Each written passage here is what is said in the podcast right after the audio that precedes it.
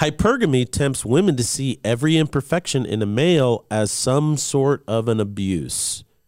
Now, physical abuse is an issue that can never be overlooked. It has to be addressed, it can never be denied, it must be confronted.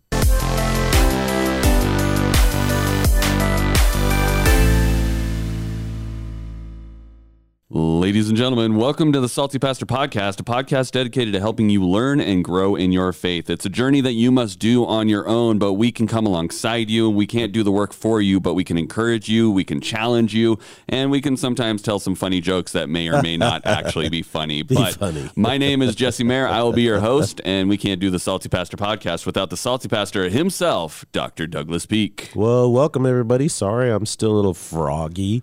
Dr. Peak, you're weather? taking my you're taking my thing. I'm known as the guy with the low voice. You're not allowed to steal my thing. Voice. We're doing So- slow jams with Dr. Douglas Peak. reminds me of who was that? Wolfman Jack. Yeah, that guy. That was yeah, yeah, crazy. yeah. But uh, it's good that you're all here today, and so uh, we're going to be talking about uh, the practical application of the Bible study that we did on Tuesday, where we talked about the the things, the qualities, the values in Proverbs 31 that the feminine brings to creation and how important it is. So I'm really interested today on seeing how in the world you are going to talk about women to women and not get in trouble. Oh, well, I don't know if that's going to happen. No. well, what I'm going to do is I'm going to stay away from opinion. You know, let's just stick with facts, give facts and, and, uh, focus on what does the Bible actually teach factually and what's happening in the world factually. And hopefully women can make up their own minds. Uh, they, they'll ha- hear some information and some data points. Uh, I would encourage men who listen to this. Our, our audience is predominantly men, and I would encourage all the guys who listen to this to not try to to use these things, you know, as ammunition, you know, to go talk to your wife. Uh, what I would do is, uh, if you want her to engage with you on it, I would encourage you ask her to listen to it, and then say, "Hey, let's talk about it and see what you think." Yeah, I think that's the best way to do it rather Yeah. than just coming at them guns blazing. That's right. Saying, well, Pastor Doug said on his podcast. um, okay, well, if we're going to engage in facts and not opinions, what is the number one thing women should be aware of in today's culture? Well, I think th- some of the factual things that we can uh, assess right now, based on all the indicators that track human experience, and these, there's a broad base of literature uh, in mental well-being, emotional well-being, intellectual well-being, advancement, and so forth. And it says that even though women today in America are the most free, they are the most uh, equal, most empowered. They are also the most unfulfilled. They experience less happiness. They have less meaning uh, across the board. So I think that the reason for this is the uniqueness of what it means to be a female is being diluted or removed. So, for instance, one of the things is that females are unique and special in that only they can carry a child and give birth. Now, this is important to understand. Whether you carry a child and give birth is not the point. The point is that only you have the potential to do that. Hmm. So, physiologically, yes, which impacts your mental state, your emotional state, your intellectual state, is that you are physiologically designed to do that. And we know this to be true is that every single human being who's entered into the world has done so through a female birth canal. There is no other way in which that can happen. Now, what's really interesting though is that women are being told or taught or or whatever you want to call it um, in ways that are diluting this uniqueness and specialness.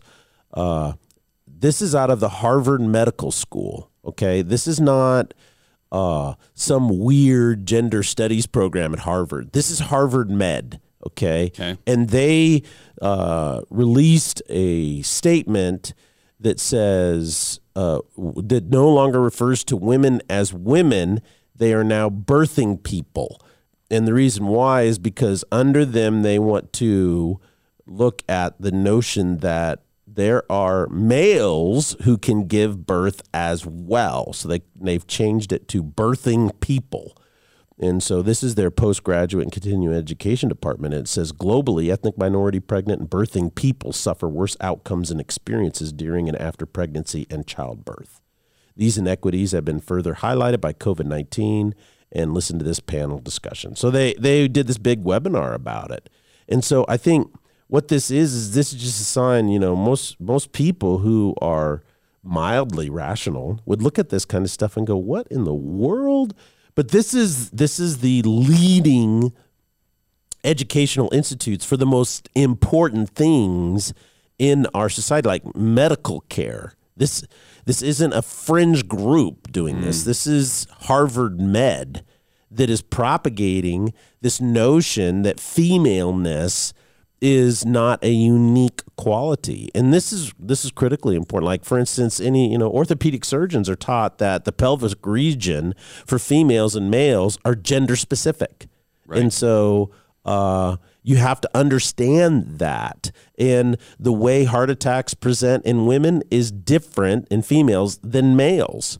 And so that's really important. Um, and so there's these types of of movements now through these ideologies that are framing and manipulating scientific data for political reasons. And that that's really frightening. And I think what that does is ultimately undermines this whole notion that women are uniquely special and they bring something to the table that we need to recognize is uniquely special simply because they're females.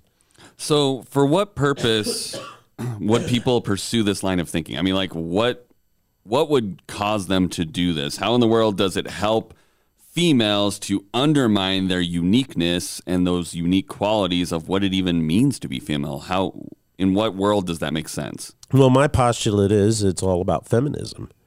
Uh, this is a if you look at generally historically what's happened, uh, movements designed to expand the rights articulated in the founding documents of America to all Americans over the years have been hijacked by people who see the world through a Marxist ideology. So, what do I mean by that? Well, first of all, women's suffrage. Okay, uh, after World War II, uh, women's suffrage it was started in the churches and ultimately became known as feminism. Okay, so women's suffrage originally was, hey, we're not asking for anything special. We just want to have the you know right to vote, and that was the main thing. Women should have the right to vote and to also enter into contracts and to own property. So mm-hmm. that that was a big deal for women's suffrage. So uh, Congress, which was all the males at that time, voted that it's you know that to pass that that um, that law. So they they did that.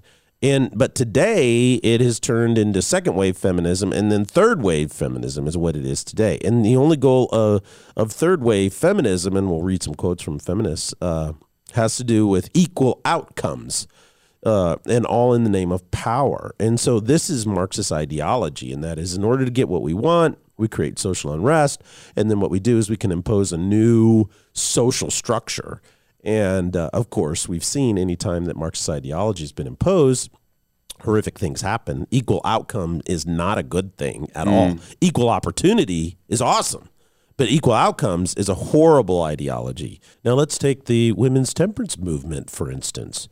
It, it became the women's temperance movement was initially designed to try to to uh, uh, let me start again now, let's take the women's temperance movement as an example.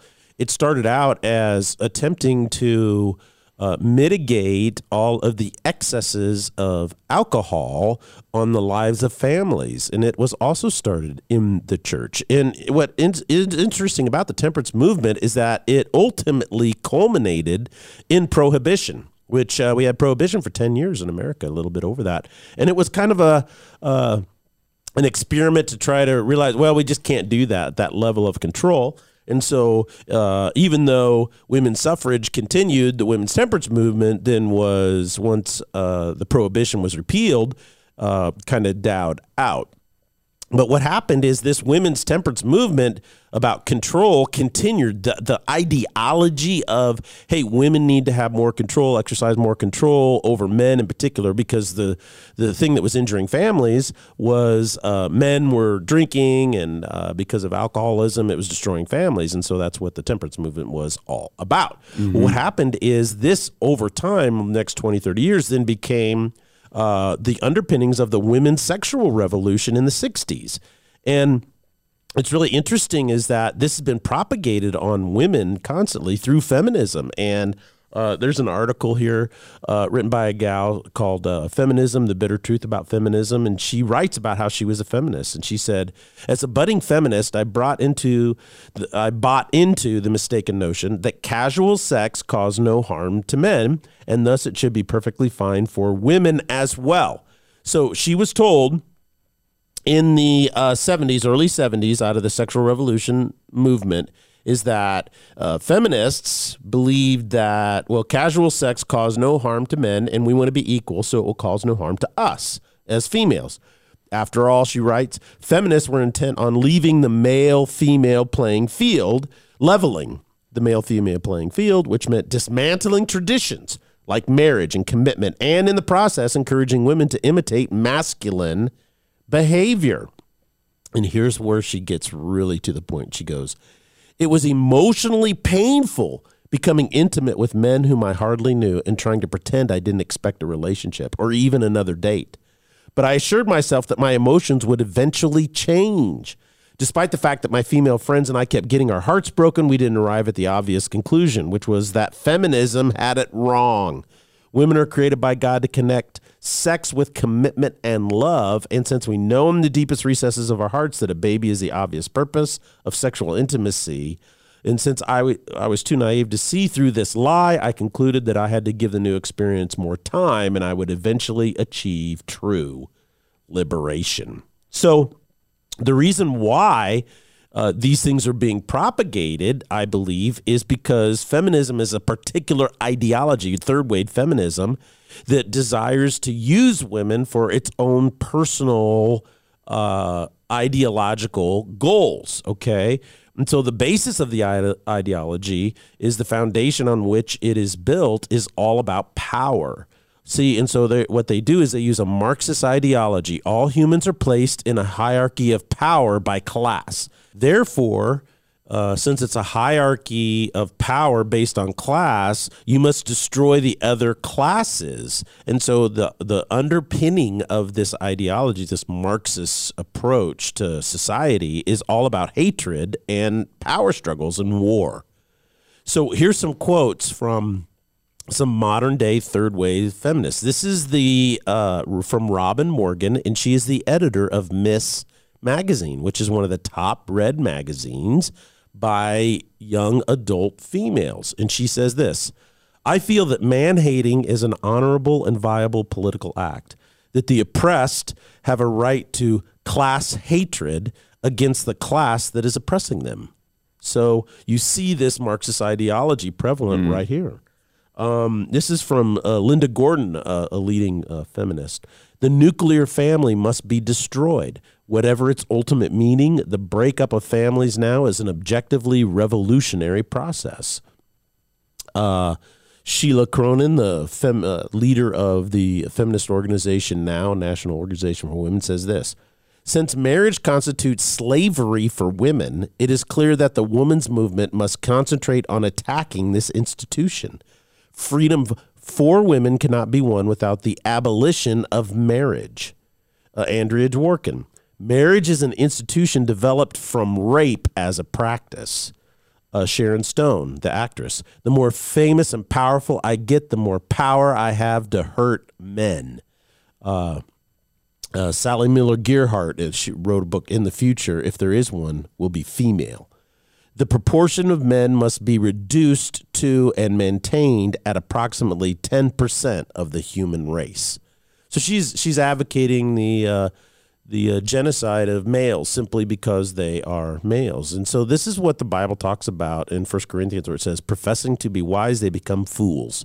And you know a little leaven will leaven the whole lump. As a female, um, I'd like you to consider that the reason you're not fulfilled, the reason you're not experiencing meaning and purpose in life, the reason that you are uh, wondering if there's something more is because you may have allowed these ideologies to creep into your thinking. And so you believe some of it, and that's the problem.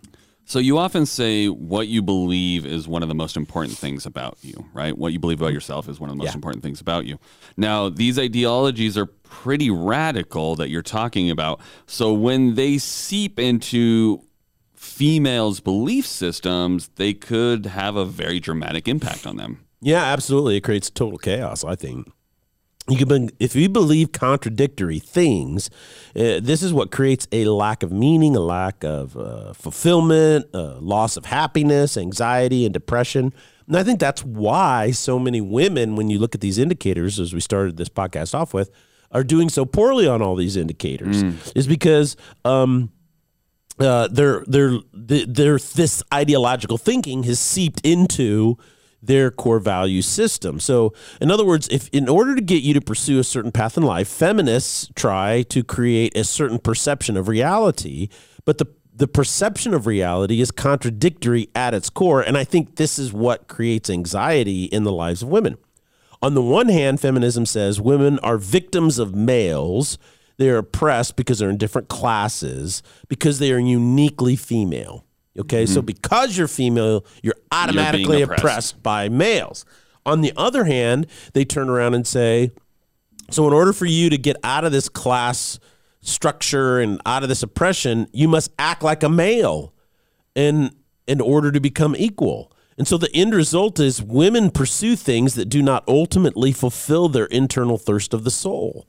You know, there was a study on why is there so few women who are full partners in law firms uh, on these massive law firms that you know the extremely powerful law firms out on the East Coast.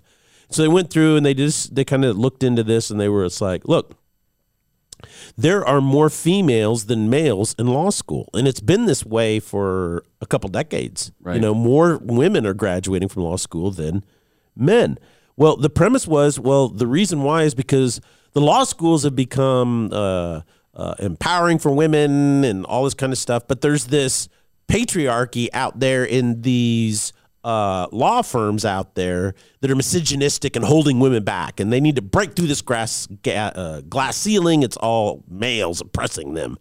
And so they went in there and they looked at and they found that the conclusion was astonishing because what they did is they started charting the life course, the career course of these women. And this is what they found is that women were graduating from law school like Yale and Harvard, Princeton, Columbia, Brown, all these places around 25, 26 years of age, passing the bar, right?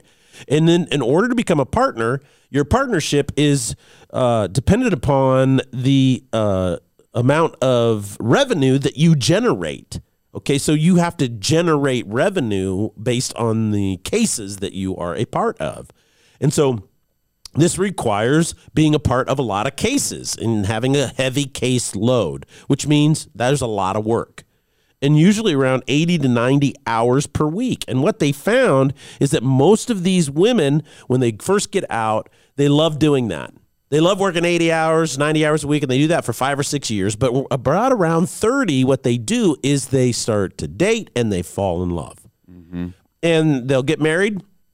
And often what happens is they will continue to work heavy hours, not quite as heavy because they want to have some time for their marriage, but there's a dramatic shift when they have their first child.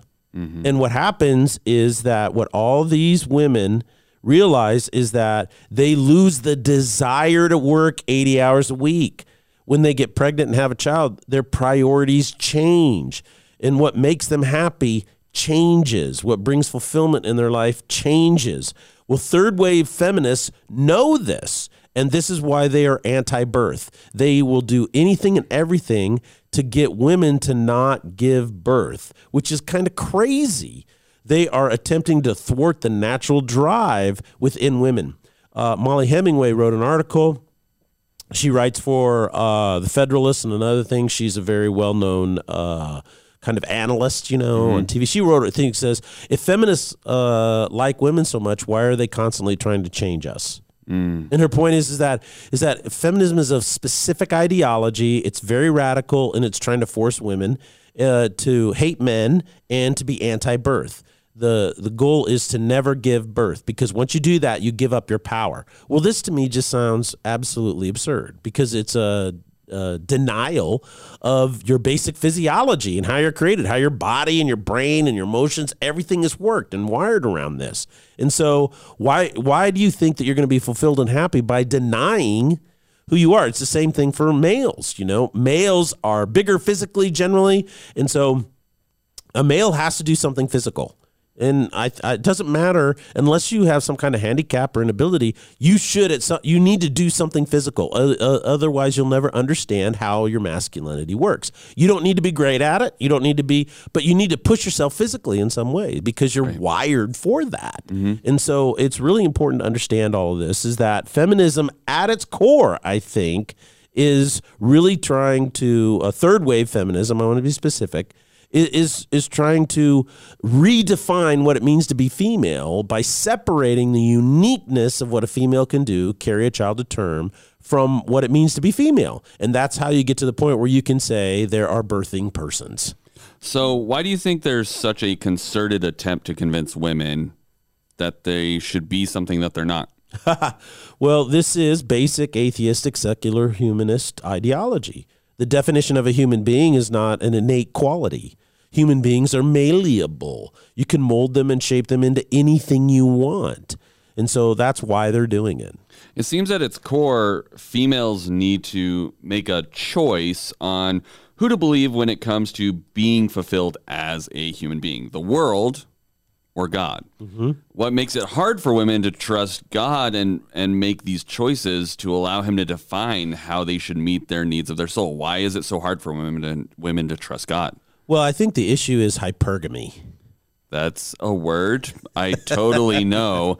But for those of us who may not know in the audience, you want to uh, give me give me a, a well. The hypergamy is really something that's important to understand, and that is this. And let me build a little context for this. Okay, now the today in today's world, what you generally see is is this principle, and that is uh, the reasons relationships today don't work is because of men. Now, this is propagated by this ideology of feminism that's creeped into women's thinking and that is is that the reason my marriage isn't working out or the reason why I can't find the right guy is because the problem is males. Mm. And and by default what you're saying is that well then that means women are relationally perfect. Okay? Well, today 70% of divorces are not inst- uh, 70% of divorces are not instigated by men they're instigated by women. Just 30 years ago just one generation it was 52% of men instigated uh, divorce and 48% of women did. And that is a massive statistical shift in a very short period of time. Absolutely. It's massive. And so wh- where does that come from? Why is that? Why is that happening? Well in atheism or in secular humanism or in these Marxist feminist ideologies that have creeped into what women believe, they have this underlying thing that appeals to the human heart, right, across the board, and that is is that well, there's reasons it's not working out is because of him. It's his fault. Well, that may be on that can be true, but it can only be half true. Okay? A relationship goes two ways. Exactly. It can only be half true and that is the Bible teaches something different. It says that males and females are equally tainted by sin. So our natural drives are influenced or twisted, and this drives us to do wrong things. This is Paul's admonition in Romans 7. And he goes, oh, I'm so frustrated, I do what I don't want to do, mm-hmm. you know? So the female drive is, that comes, we talked about this in uh, Tuesday uh, in the study of Proverbs 31, is that part of their drive is community oriented. Females in general are more interested in people than in things. And so this means building a community, it means building a family. And they want their family to be strong. They want it to be safe. They want it to be prov- uh, a capacity to provide all of these types of things. And research shows that males will choose females based on compatibility and chem- chemistry. Uh, their social status, the amount of money they make, is irrelevant to males. In other words, males will choose females regardless of their social standing. Mm-hmm. Well, what uh, all research shows today is that for females, this never happens. A female will not marry down subconsciously to a man that she feels is below her on the, the social ladder. And this is the essence of hypergamy. Hypergamy is a subconscious drive of females to improve their social standing in the community of which they are a part through their male relationships. And so, uh, like for instance, you see this, it's becoming more prevalent because now we have all this data that just shows it in black and white. Uh, on all the dating apps out there, where you you know you try to say hey, I like this person they like me and if you get matches then you can kind of start texting I'm talking. aware. I'm aware of this You're, you're, situation. you're aware of how that works. Well, someday you'll explain it to me. But this is what's really interesting. The data comes out. Did you know 75% of all females on dating apps only go after the top 10% of males? Mm. Whereas males go after, it's a everyone. much wider Yeah. uh, percentage. yeah, exactly. Um, this is hypergamy on display. I mean, we see this in a lot of our media as well. I mean, you you typically see it a lot in this like idea of all these regency kind of um, TV shows or movies. So you see these ladies that are looking for the prince or the lord or whatever to Right. come by and take them out of their current standing in their family. I mean, uh, Pride and Prejudice is based off of this. I mean, Yeah, it's all Bridgerton on Netflix. That's a big thing right now. I mean, all of these different shows, it shows this constantly. I mean, even in Disney, you see Sleeping Beauty and the prince comes to save her. It's Yeah. very rarely some Yeah. lower The dwarf, person. the dwarf, happy dwarf did I mean- not get. yeah, and it's like it's not to say there aren't versions of that, but more often than not, we do see this a lady looking to yeah. move up in some form or fashion. Yeah. It may not These- always these be are a lord. archetypes. Yes, an archetype that These we are see. all archetypes. Yeah, you know, hypergamy is what causes dissatisfaction within the relationships of females. So hypergamy is a drive, and it comes from your good drive of of wanting to build community, wanting to have a strong family, wanting to have a great marriage, all your dreams, having a prince come and pursue you. These are all wonderful, ambitious things. But how does the taint of sin warp that or change that in you? Well, it can create dissatisfaction within the relationships that you do have. It robs you of contentment and peace. You always want more. What you have is never enough relationally. Hypergamy causes women to nag the men in their lives to do better or be better. And they're just simply saying, well, I'm just trying to hold them to a standard. Hypergamy causes women to subconsciously try and change their men and manipulate them in any way hmm. that they can. Hypergamy causes women to judge the men in their lives harshly. I know this is stuff that a lot of women don't want to hear because they may have bought into this notion that if there's a problem in the relationship, it's him. You know, and and what's happened is our society has taught women to be passive aggressive. And so what that basically means is a woman will say, Well, I'm not getting along with fill in the blank, or we have problems, fill in the blank. And then they start off, someone will say, Well, what's going on? And they'll say, Well, I know I'm not perfect, but he does this, this, this, this, this, this, this, and this. And that's the basic argument that I have heard over the last 30 years in every marriage counseling session I've ever been in. And so uh, I'm not saying men don't do that too, but I'm just simply saying hypergamy causes women to to approach it from the standpoint that this man is not fulfilling or at the social level that I need to feel safe, right? So hypergamy uh, really brings judgment out against men.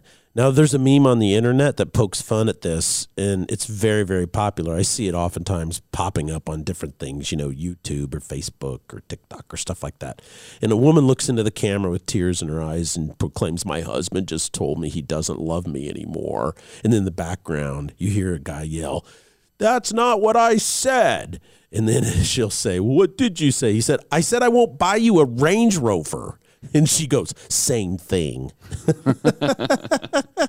so, what is, you know, it's a joke. It's funny, you know, but why is it funny? Because there's always got to be an element of what to make a joke. A little bit of truth truth in in there, yeah. And it causes you, hypergamy will always cause you to focus on what is not perfect rather than what is good in your relationship. Hypergamy feels the sense that you're being taken advantage of. You're not valued. You're being taken for granted, which is hard for a woman because she wants to be valued and affirmed. Hypergamy tempts women to see every imperfection in a male as some sort of an abuse. Now, physical abuse is an issue that can never be overlooked. It has to be addressed. It can never be denied. It must be confronted. However, because of the seriousness of that, we now have expanded it to try to include everything. We have emotional abuse, which does that occur? Sure. We have verbal abuse. Does that occur? Sure. Psychological abuse and even more. And what's interesting is that none of this type of abuse can ever be propagated on a male. It's always males propagating this on females, you know? And so, why this is important distinction is because these types of things in this regard are really uh, detrimental. Because if you begin to look at all behavior as some form of abuse, and you can categorize any and all behavior. And let me go back to the meme joke, and that is, well, it's abusive that he won't let me buy a Range Rover. Then, then what happens is is that these things get super broad and it, it absolves you of any responsibility for why you're unhappy in your marriage. Mm. Okay. And so, why do we want to bring that up? Uh, because the goal of Christianity, the goal of knowing God, is that if you want to be happy and fulfilled, if you want to feel like there's something, you know, you feel like there's something missing in your life and you want it to be fulfilled, if there's something missing in your marriage and you want it, we want to be more fulfilled. If you want your relationship with your boyfriend to be healthy and vibrant, then you need to focus on your own uh, hypergamy and as much as possible to see how it influences the way you approach and interact with your husband or your boyfriend. You have to see your own hypergamy. If you don't see it, then what's going to happen is you're going to be fall into a blame victim response. Mm. And that ends up making you feel good about your anger, but it doesn't ever let you feel good about you. Mm. And so that's why hypergamy is a big issue. And so this is what feminism has done is it has robbed the robbed women of self-awareness. It has robbed women of individual personal growth. It has robbed women of the capacity to walk in the fullness of their own strength and their own um, individual maturity and wisdom. It's robbed them of that because it tells women if you don't get what you want, it's because there's some male standing in your way. And that's not the case. In many ways, what the reason why females struggle for fulfillment and complete meaning and happiness is not that there's obstacles because males and females have obstacles. We always do. Mm. It's how do you overcome those obstacles? And Jesus says, at its core, I desire to have a full life. Some translations use the word abundance. God is not interested in cheating females, holding females back. He is interested in females discovering their true and authentic self.